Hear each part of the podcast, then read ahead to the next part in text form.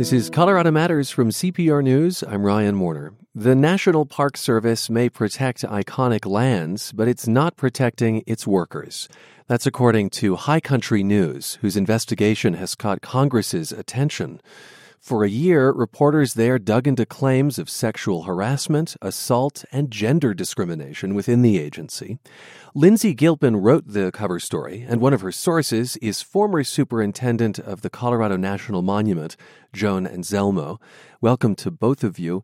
Lindsay, you did some initial digging a year ago after the Interior Department released a report on sexual harassment at the Grand Canyon. It found that women had been sexually harassed for years and that park and regional administrators had known and failed to stop it. When you published that original story, High Country News did a call out asking to hear from current and former Park Service employees about their experiences.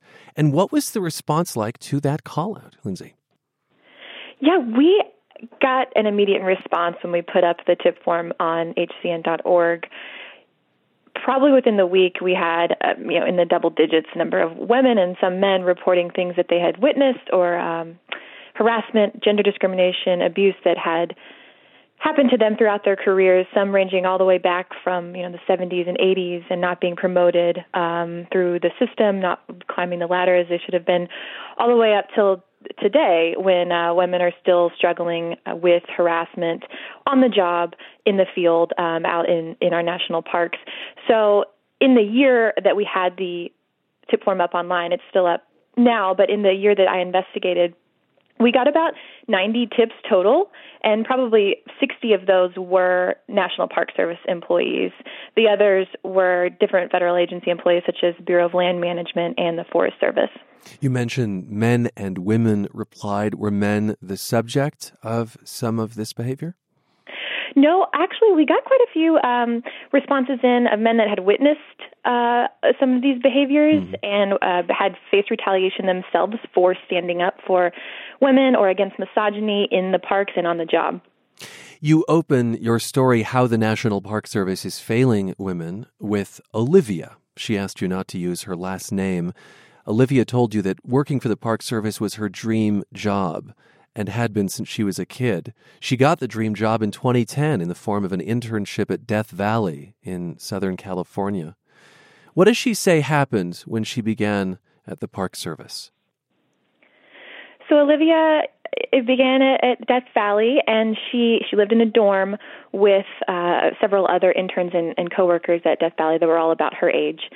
Uh, she said that she asked a coworker, a male, for a ride home, or I'm sorry, to a cabin that she was house sitting at. Mm-hmm. And he invited himself into the house with her, uh, and she kind of tried to, to get him to leave, and he he didn't. And eventually he, he tried to come on to her and held her down on the ground uh, for twenty minutes or so, trying to, to kiss her and to um, and she was very scared that something was going to happen to her, that she, you know, was trapped in this house with him. She eventually got him off and had him leave, and um, he went and found a friend to confide in. And so she she had kind of came to terms with the fact that she had been assaulted and was trying to figure out what to do. So she went to her chief ranger at the park and the chief uh, another chief uh, supervisor. And when she told them, they said that they could handle it internally at the park, or she could press charges. And kind of confused and scared, she didn't know what to do. So she said that they could handle it, figuring it, figuring that they would somehow deal or discipline with um, the, deal with this. And instead, she got called back a few days later, and they told her that it was a misunderstanding, that they had talked to the guy that she says assaulted her, and he kind of corroborated some of her story, and that they just figured it was a misunderstanding and um, said that they weren't going to push it any further. So being young and this being her first job, she didn't really push it any farther and was kind of let it go. He actually ended up staying in her dorm for a week, and it, it took them a week or two to move him. And when they moved him, it was across the street in another dorm. And uh, a complaint came from someone over there that was a, a young woman who was concerned about living with this guy because she had heard what happened. So it just, her situation really showed kind of w- the roadblocks in the system when women try to report these things, because Olivia had no idea that there was a formal reporting process that she could opt for. You call, in fact, the Park Service's processes for reporting harassment murky. Uh, why murky? It's murky in several ways, and the biggest reason is because there's there's so many layers of um, and, and chains of command to go up to get anything taken care of. The processes are, are relatively new, uh, you know, a few decades old. Basically, there's a, an N P S process, and then there's the um, Equal Employment Opportunity Commission process. So when a woman feels that she has been discriminated against or uh, harassed, she is supposed to tell her supervisor and not anyone above that, and the supervisor is supposed to take it to their supervisor, and um, she's supposed to contact um, what they call an, an E E O counselor, who should walk her through, for instance, you know, what the what she should do about and who she should tell. So basically, they would have some sort of mediation with the person she's accusing and and her, and try to see if you can work it out without reporting it formally. Uh, so a lot of people drop off, drop off at that point because it's a lot of work, and it's reiterating the story several times and talking to multiple people about it, and, and these are sensitive issues, and, and that becomes very difficult for a lot of employees. Uh, and after that, it goes through a bunch of paperwork and kind of back and forth to decide with, you know, with the Equal Employment Opportunity Commission if this constitutes harassment and um, and what exactly needs to happen discipline-wise. And even then, you know, no one has to be held accountable. No one has to be um, disciplined within the agency. And eventually a woman can get to uh, a lawsuit against the Department of the Interior, it would be, for the National Park Service. But that still doesn't hold anyone accountable, and that could take up to years to get to that point. Gosh, it doesn't sound just murky. It sounds cumbersome. Yeah, yes, very. So, Joan Anzelmo, you started working for the Park Service in the late seventies. Um, I didn't know this, but the agency actually grew out of the U S. Army. And you say that you noticed there were a lot of sort of traditional, even, quote, macho values in the service. For the first several years, you even wore a different uniform than your male colleagues. In nineteen eighty, you became Yellowstone's public information officer, uh, a spokesperson, essentially. And you told High Country News that you noticed vulgar jokes and comments written on the walls there. But at that time, you didn't report it. Um, and I'd like to know why. I think it's important to put it in the context of that era. Mm-hmm. Um, as you mentioned, I began my career in actually nineteen seventy-six in Washington, D C I was quite young, and uh, it was a time where I was inspired by the leaders of the women's movement to even start a career with the National Park Service. It was not something that, as a young person, I had even known about or aspired to do. And then I went on to dedicate thirty-five years of my life Uh, to the National Park Service. So so going back to that nineteen eighty experience, uh, it was not uncommon uh, for there to be a lot of that kind of, you know, vulgar or catcalls or, you know, sort of inappropriate behavior uh, in the workplace. Personally, I didn't experience direct harassment during my tenure, but I was aware of it. And as I moved on through my career into supervisory roles and obviously ultimately as a park superintendent, right, there was absolutely no space for that in any of the areas that I supervised. That is to say, what you uh, sort of accepted as just part of the job early on became to you um, just not tolerable. You you wouldn't make space for that uh, as as you rose up the ranks. That is correct. And again, I think it's important to remember, you know, working as a young person, a female, in a traditional land management agency in the nineteen seventies was very, very different than it is in present time in many respects, though Lindsay points out some of the great failings of this agency and no doubt of many other agencies um, who still have turned a blind eye to some of this harassment. Yeah, I think that's an important point, Lindsay. Is this is this exclusive to the National Park Service? Do you think this is about federal workplaces in general or just in general workplaces? This is applicable and, and happening in, in all workplaces, I think, in many of them, you know, whether it's private or public. And a lot of the the, the issues I focused on in this story, though we're talking about the Park Service, dealt with, um, you know, like I was saying, the, the murky processes that have that women and, and men have to go through to report things through the, the E E O C. And so, you know, in, in this investigation and in other stories that High Country News has done, and because we focus so much on public land agencies, we saw we saw a lot of um, of these issues in the Forest Service, among wildland firefighters, um, and in I, I got some tips, like I said, again uh, from B L M employees, from some state government public land employees, and so it's definitely not specific to the Park Service, but I think it provides a really interesting um, storyline to follow uh, and, and way to show that it is a microcosm of, of kind of what's going on in different workplaces. So, Joan, in two thousand seven, you become superintendent of Colorado National Monuments, and there was an incident you had to address shortly after arriving there. An employee allegedly committed an act of sexual assault uh, that fell to you to deal with. And I understand that the employee resigned just as you were ready to terminate him.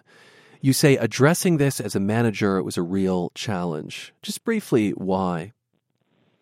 Because the processes are so cumbersome. Uh, an investigation was already underway when I literally moved and arrived to my new position in Colorado. And uh, as I reviewed the documents and actually had meetings with the employee, I started taking steps immediately to uh, expedite his, his removal, his termination. And I arrived in May, and if my memory is, is accurate, it took me until September to uh, finish the process of, of moving right to terminate the employee with all the evidence that was there. Uh, and the day that he knew he was receiving the termination letter, he chose to resign, which is an employee's right. And um, I had to dedicate a lot of extra hours to get through the paperwork and the various contacts that one goes through as a supervisor to move to termination. It requires involvement of the regional office in the case of what I was dealing with, so it wasn't my decision alone. It had several layers of, of, of coordination and ultimate approval by the regional director to allow me to terminate that person. So that's four months it took, essentially. Am I right in doing the math there? That's four months just for me, and there were other employees who preceded me um, who had already been hard at work trying to do the documentation and the uh, process to give the employee a chance to uh, improve. In this case, it wasn't so much an improvement because this was a borderline criminal act, uh, and it occurred after hours uh, in a national park area, in a national park vehicle, and uh, the person who was involved, uh, who was assaulted, chose not to file charges. So, you know, you've got all sorts of complications. But the bottom line is the process is cumbersome, and I think that's where I would encourage the agency to improve its process. I suppose one person's cumbersome is another person's series of safeguards to protect employees who might be wrongly accused. What would you say, Joan, in response? Well, that's absolutely correct. I mean, there's sort of the, the protection of an individual employee who has been accused of doing something wrong, whether it's sexual harassment or something something else. Um, and then, obviously, an employee who has alleged some wrong behavior has their own rights. So you have you have multiple layers, policies, and laws. And as I explained to Lindsay, unfortunately, at least in the internal processes, often the same people you rely on in the regional office to represent the employee who alleges a bad action has occurred is the same office that also represents the employee who, who may have committed the uh, you know the act. So uh, I feel that that needs to be separated because you're right. All employees, all people have rights, and until there's enough documentation and proof of something that uh, was done illegal or incorrectly, you can't really take an action until that's verified and proven. You're listening to Colorado Matters. I'm Ryan Warner, and we're talking about High Country News' year-long investigation into the National Park Service. Uh, and one of the articles in the series, uh, sort of the cover story that came of it, is called How the National Park Service is Failing Women. And um, Lindsay Gilpin, lead writer on this, is there something about these locations, the remoteness perhaps, that adds to the vulnerability of the employees? I, I, I don't know. I'm just positing there.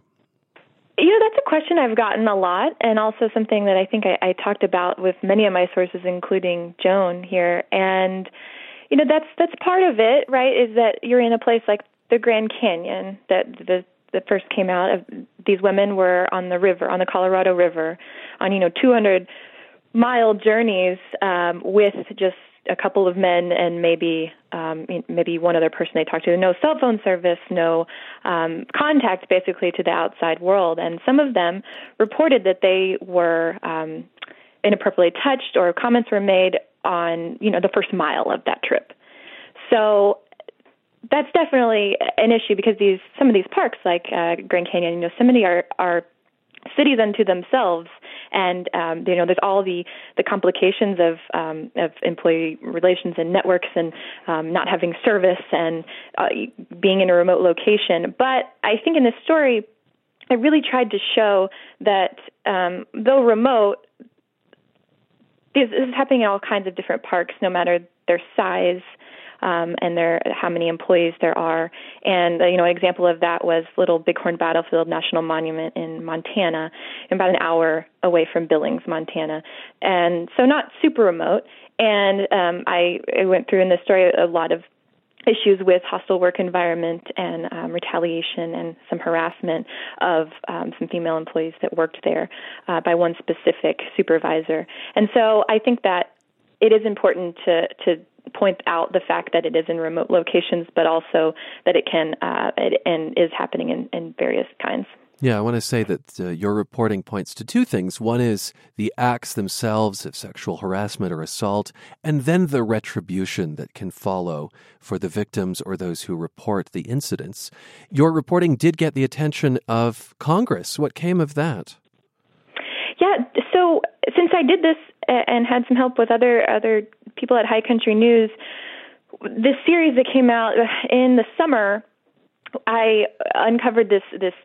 document that showed that in the year two thousand, there was a whole other issue in the Grand Canyon with uh, harassment and discrimination against female law enforcement officers.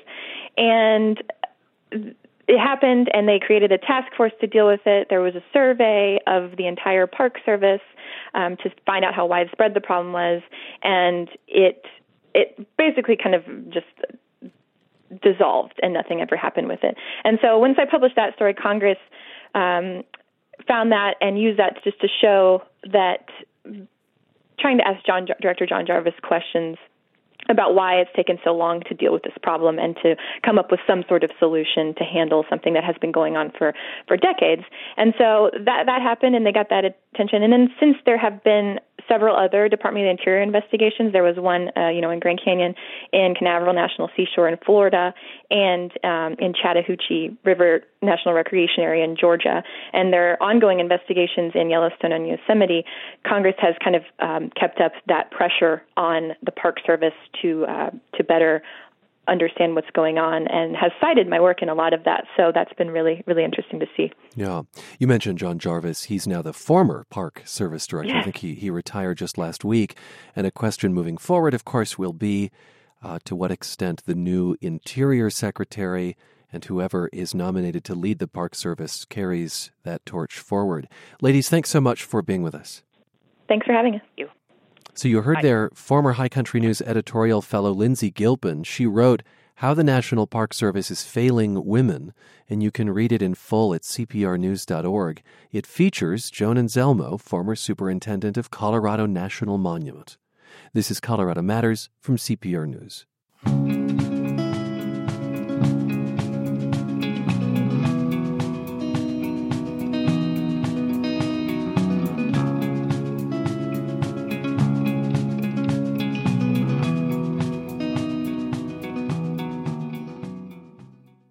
You're back with Colorado Matters from C P R News. I'm Ryan Warner.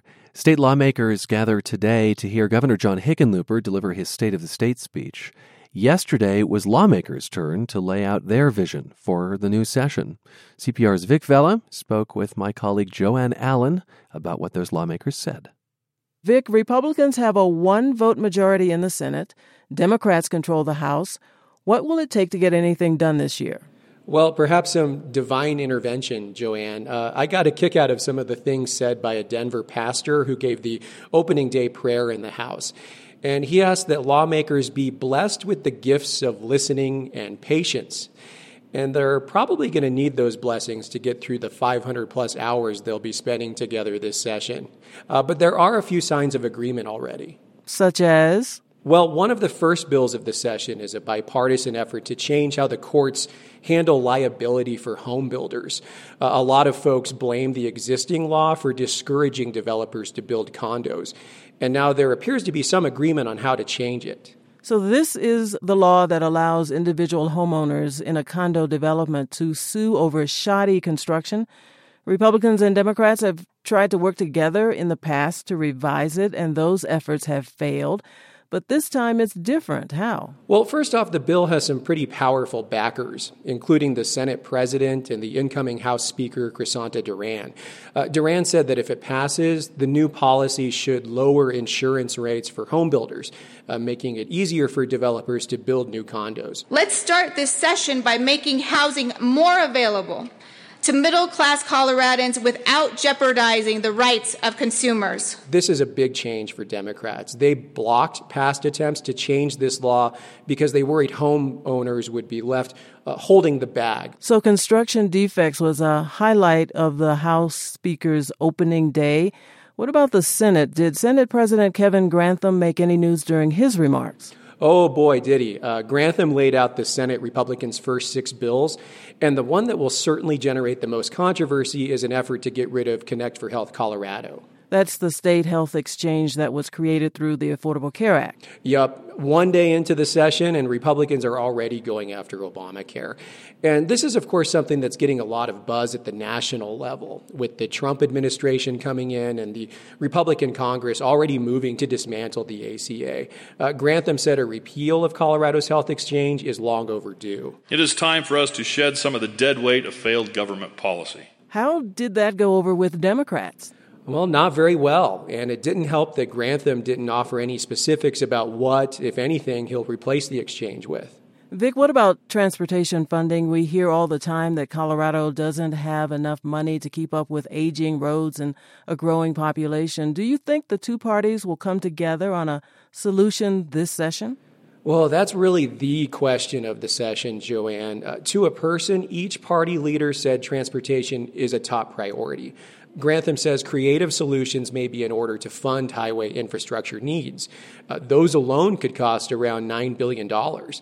Uh, Duran said in her speech that all four caucuses are involved in discussions around a transportation funding proposal, uh, which could involve a plan that asks voters to approve tax increases for roads and transit. Uh, but they haven't finalized the details of that yet. And, Vic, we are obviously coming off a divisive election. Did the party leaders address the tone of the session at the Capitol? Yes. Duran took aim at what she called divisive language against particular groups of people. And she received a standing ovation from folks on both sides of the aisle when she said this. We cannot tolerate attacks on women and people of color. Were there any other moments of universal agreement in the opening remarks? Well, everyone was gracious and tried to set a collaborative tone, uh, but there's bound to be divisiveness. Republican House Minority Leader Patrick Neville is very conservative, and he made it clear his party isn't backing away from hot-button issues, like expanding access to guns and trying to restrict access to abortion. Finally, Vic, the new legislature features a lot of new faces this year. Yeah, thanks to term limits, about a third of the General Assembly are folks who weren't around last year. Democratic Representative Leslie Herod was beaming when I asked her what it felt like being on the House floor that first day. It's a mix between chaos and excitement and also, you know, emotional. We'll see how she's feeling by the time this session wraps up in May. C P R's Vic Vella there speaking with Joanne Allen. Coming up, a new film about the largest excessive force payout in Denver sheriff history. This is Colorado Matters from C P R News. This is Colorado Matters from C P R News. I'm Ryan Warner. A homeless man who died at the hands of guards at the Denver jail in twenty ten is the subject of a new documentary. This film traces the life and death of Marvin Booker. His case resulted in a six million dollars settlement, the highest payout in an excessive force case in Denver history. Wade Gardner made the film titled Marvin Booker Was Murdered. It premieres tomorrow night, and he joins my colleague C P R's Andrea Dukakis. Wade, welcome to the show. Andrea, thank you for having me. Who was Marvin Booker? Marvin Booker was an interesting, complex man. He uh, was from Memphis. He was a homeless street preacher, and his mission was to uh, help the hungry, and he loved feeding the homeless whenever he could. And he preached on the streets of Denver, right? Yes, his congregation were those that were uh, marginalized by society. And what was the official line about how he died? From the city of Denver? Yes. The city of Denver uh, claimed that he had died um, due to the, his actions um, caused by his starting a uh, scuffle in the downtown detention center where he was being uh, detained and waiting to be booked in. And we'll talk in a bit about what the family uncovered. Just briefly, how did Booker end up in jail in the first place? You know, simply just an outstanding warrant. And he just happened to be um, uh, uh, speaking with the police. He had a situation with the police, and uh, they realized he had an outstanding warrant, which he claimed that he had fulfilled, and they had to take him in. You tell the story of Booker's life and how he died through interviews with his family, friends, attorneys, and also with city officials.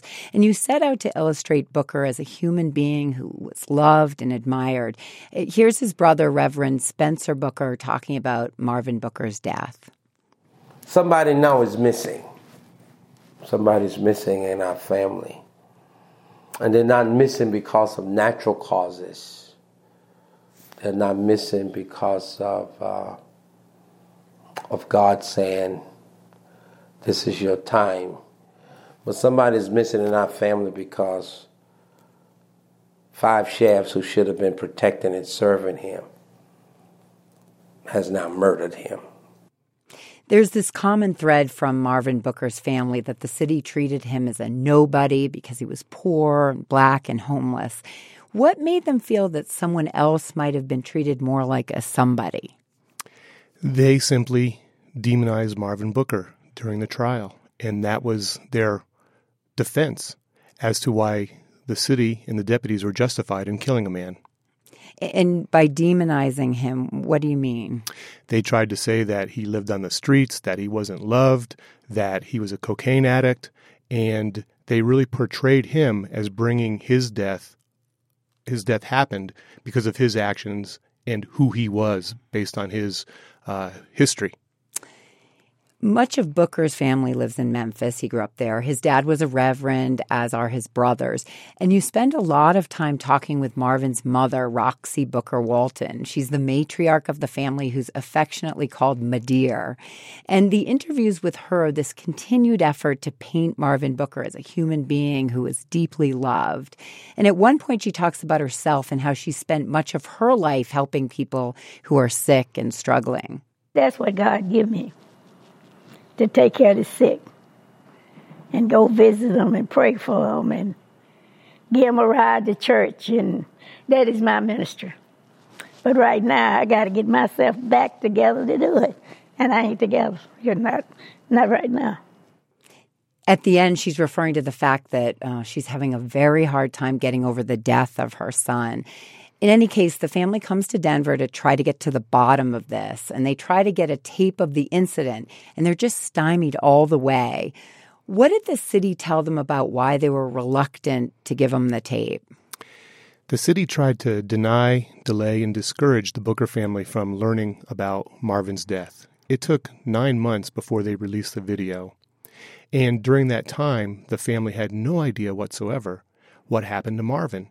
They were hearing some rumors, and of course, things started to get out from, from those that happened to be at the detention center that evening, waiting also to be booked in.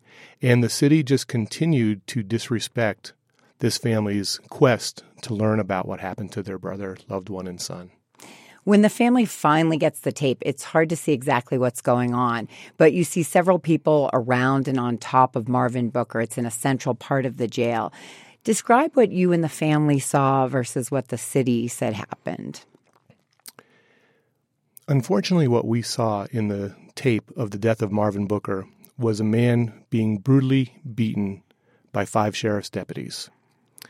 The attorney, Mister Thomas Rice, who defended, tried to defend the, the defendants and the deputies, claimed that it was Mister Booker's actions that led to him being um, beaten to death. Uh, the family knew that Marvin was not somebody. He was fifty-six years old. He weighed one hundred thirty-five pounds. He had been living on the street. And the family knew that Marvin was not a violent person. As a matter of fact, his love of Martin Luther King led him to always lead a nonviolent life. This is C P R's Colorado Matters. I'm Andrea Dukakis. We're speaking with Wade Gardner, who made the film about Marvin Booker, who died at the hands of sheriff's def- deputies at the Denver jail in twenty ten. City's uh, officials discourage the family from suing, but eventually they do. At the trial, sheriff's deputies are questioned, and what they say often doesn't add up. Here's the Reverend Timothy Tyler of the Shorter Community A M E Church in Denver. He knew the family and got involved in the case, and he's talking about some of the trial testimony from one of the sheriff's deputies. When the first sheriff deputy got on the stand, they asked her, they said, "Is it true that you have been um, charged in the past with lying in other excessive force cases?" And she said, "Oh, no, I've never been charged with lying." They said, "Well, it's not true." She said, "No, I was not charged with lying." She said, "I was charged with departing from the truth."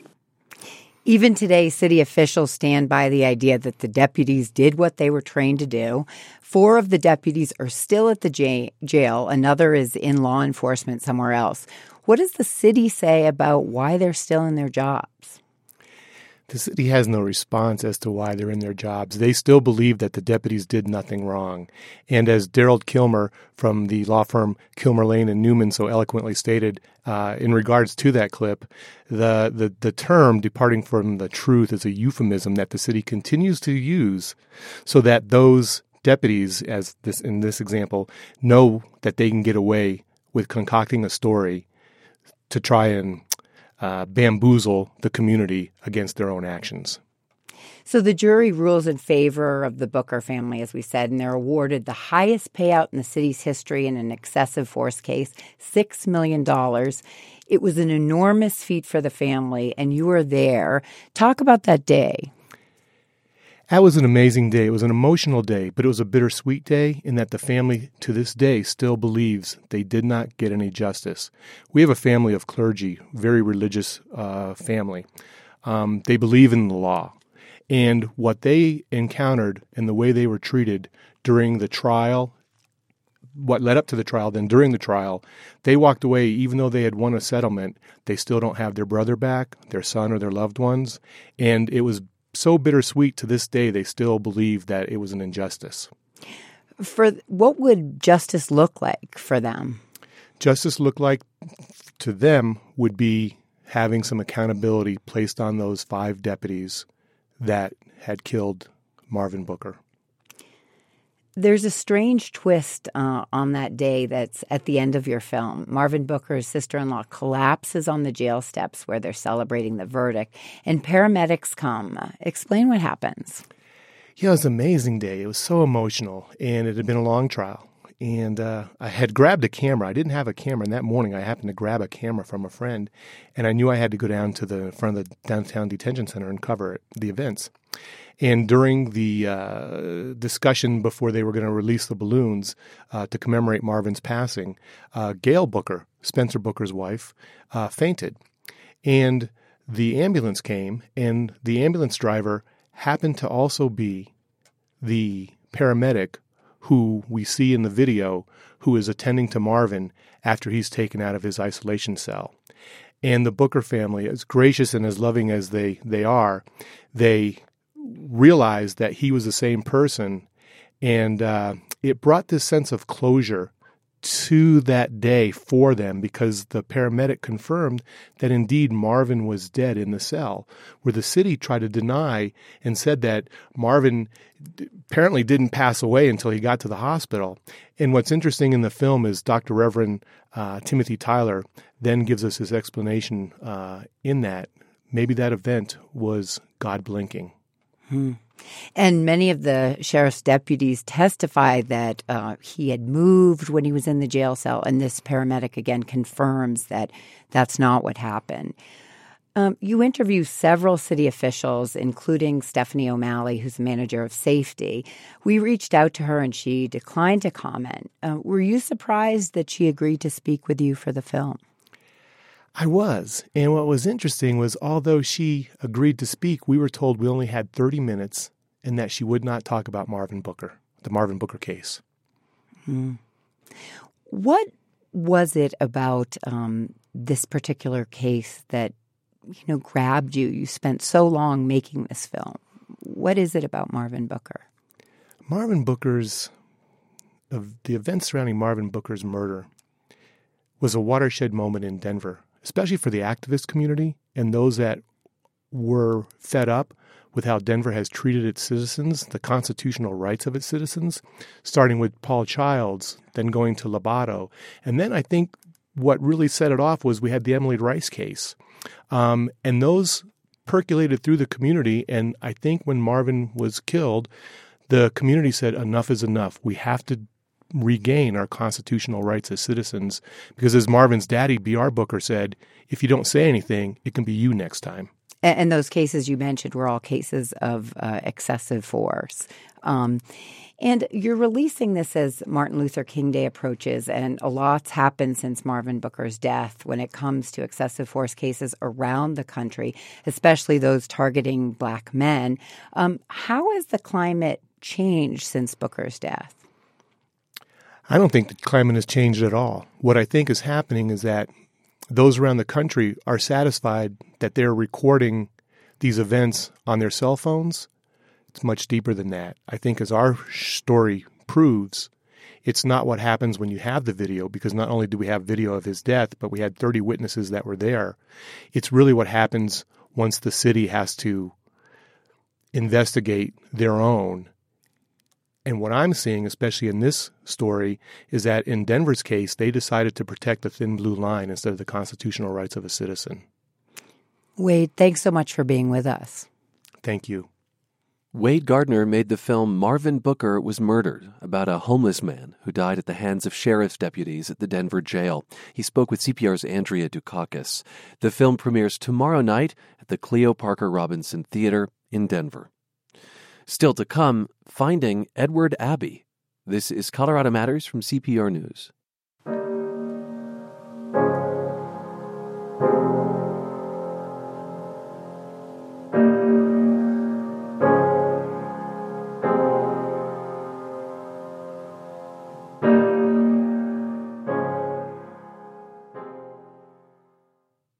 You're back with Colorado Matters from C P R News. I'm Ryan Warner. The grave of Western writer and environmentalist Edward Abbey is said to be where no one would find it. But author Sean Prentiss tried. Prentiss's Colorado cabin served as his base. He chronicled the journey and conversations with some of Abbey's closest friends in his book, Finding Abbey. Let's listen back to our conversation from last year. Thanks so much for having me, Ryan.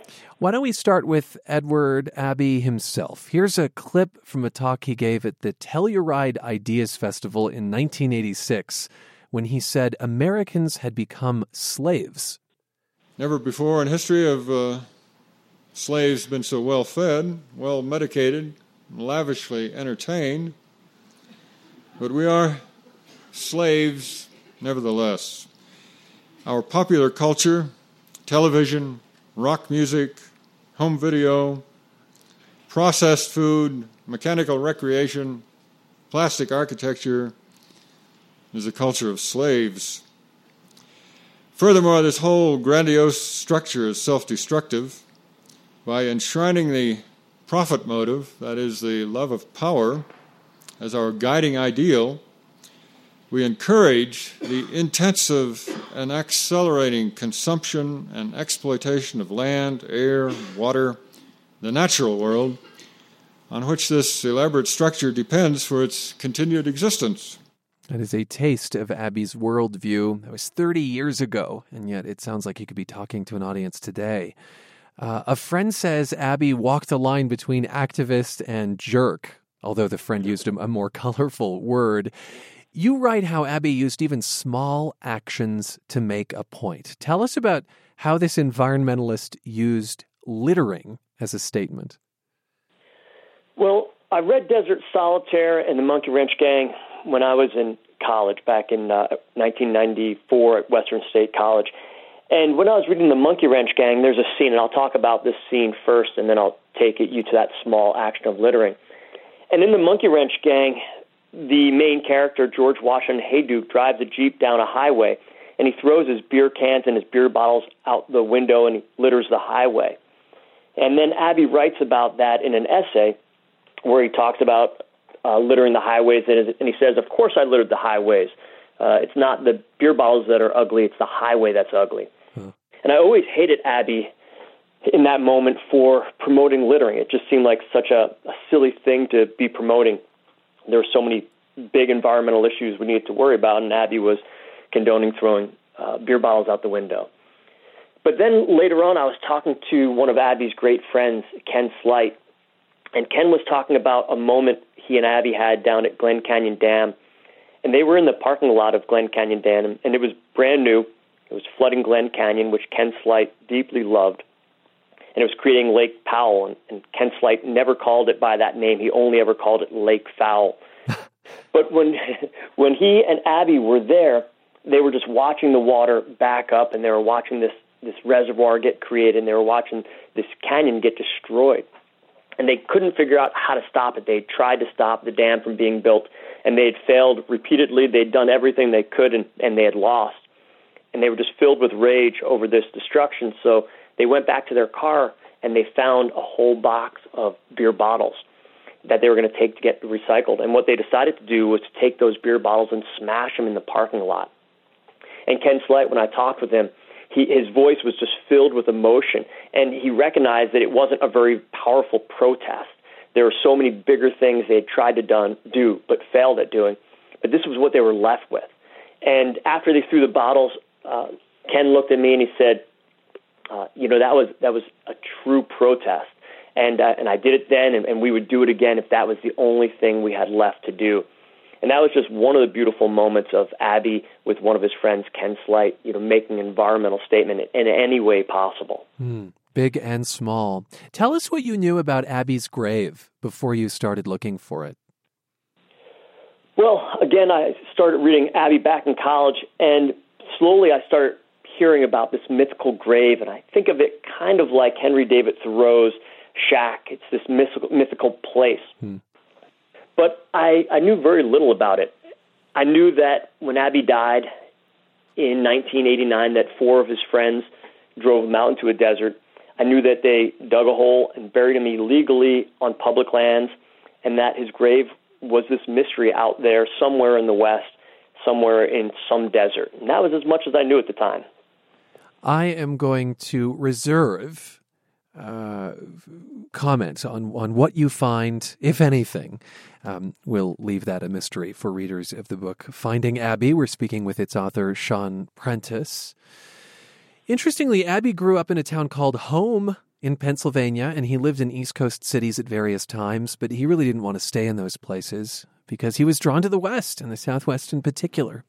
What was it that, that pulled him here? I think it was the the land as a self-willed place. And the term wilderness comes from uh, the term self-willed. And what I mean by that is back east, so much of the land has been developed. It has been farmed. It has been uh, turned into cities or towns. It has been changed and marked. But out west, especially in Abbey's day, so much of that land was still wild. And the land could be seen as original or authentic, and, and humans for the most part were living with that wildness much more than on the East Coast. And you mentioned earlier that you don't want to talk about what I find at the end of the book, but one thing I'll mention that I find at the end of the book that ties to this yeah. is the idea of home. And Abbey spent so much of his time bouncing back and forth between the East Coast and the West because he'd get pulled to the East Coast by uh, girlfriends and, and, and families and wives, but he could never stay there because he always wanted to get back to those wild lands, those lands where he felt much closer to nature. So he would always leave. And the one thing that Abbey taught me by the end of the book was to figure out what home means to, to you and, and where to find that home. that's why Abbey kept bouncing back and forth, because he kept looking for home and he kept looking for that wildness of the West. And he and you meditate in this book on the question of whether, when a person goes into the wilderness, whether he or she is wild. Um, what's the answer? Well, I would say that whether or not you go into wilderness, every human is always wild, because we are are animals. And we create this divide between humans and nature so often. And on some level levels, Abbey saw that everywhere. But on other other levels, Abbey really loved the idea of separating land from humans. His biggest concern was overpopulation. And he saw that humans were overrunning wild lands, and, and I think he's very correct about that. But one of the problems with wilderness is that it says that humans have no place in those areas. And again, humans, we are animals. We have a role in every bit of land around us, just as the animals and the plants do as well. So I think Abbey would argue more for wilderness, and I would view, I would argue for seeing all wild lands as something that need to be protected, but humans have to have a role in all those wild lands as well. And it's interesting, Sean, your book is not the only recent coverage of Abbey. There have been several other books and films out just in the last year. Uh, why do you think there's a resurgence of interest in him? I think one of the big issues that we're seeing today is, is talk about climate change. And I mentioned that Abbey's biggest cause that he promoted was to stop overpopulation. And I think overpopulation and climate change go hand in hand. So as we're looking at a world that's getting affected more and more by environmental issues, I think Abbey's voice can bring a, a texture to that. So I think that's part of it. Another part, and we see this in our politics, in our T V, is that we love loud and brash things. And if you read Abbey, you're going to find someone who is demanding, someone who is loud, someone who can be belligerent, someone who can be rude, uh, but who is always smart as well. So I think tone is another thing that yanks people in.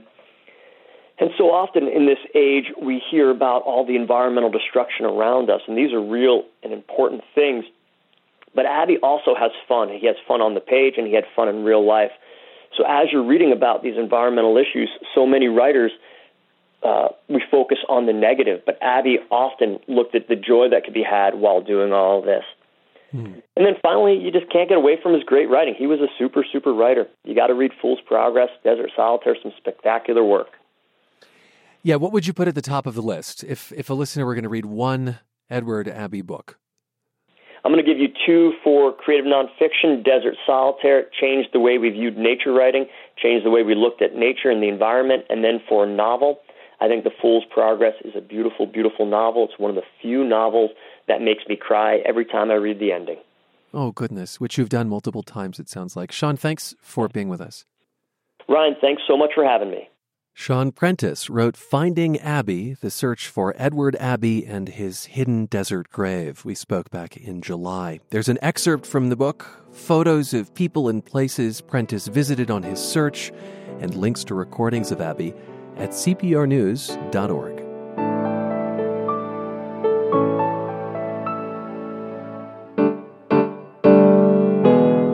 Colorado Matters wants to welcome its new fellow, Michael Elizabeth Sackis.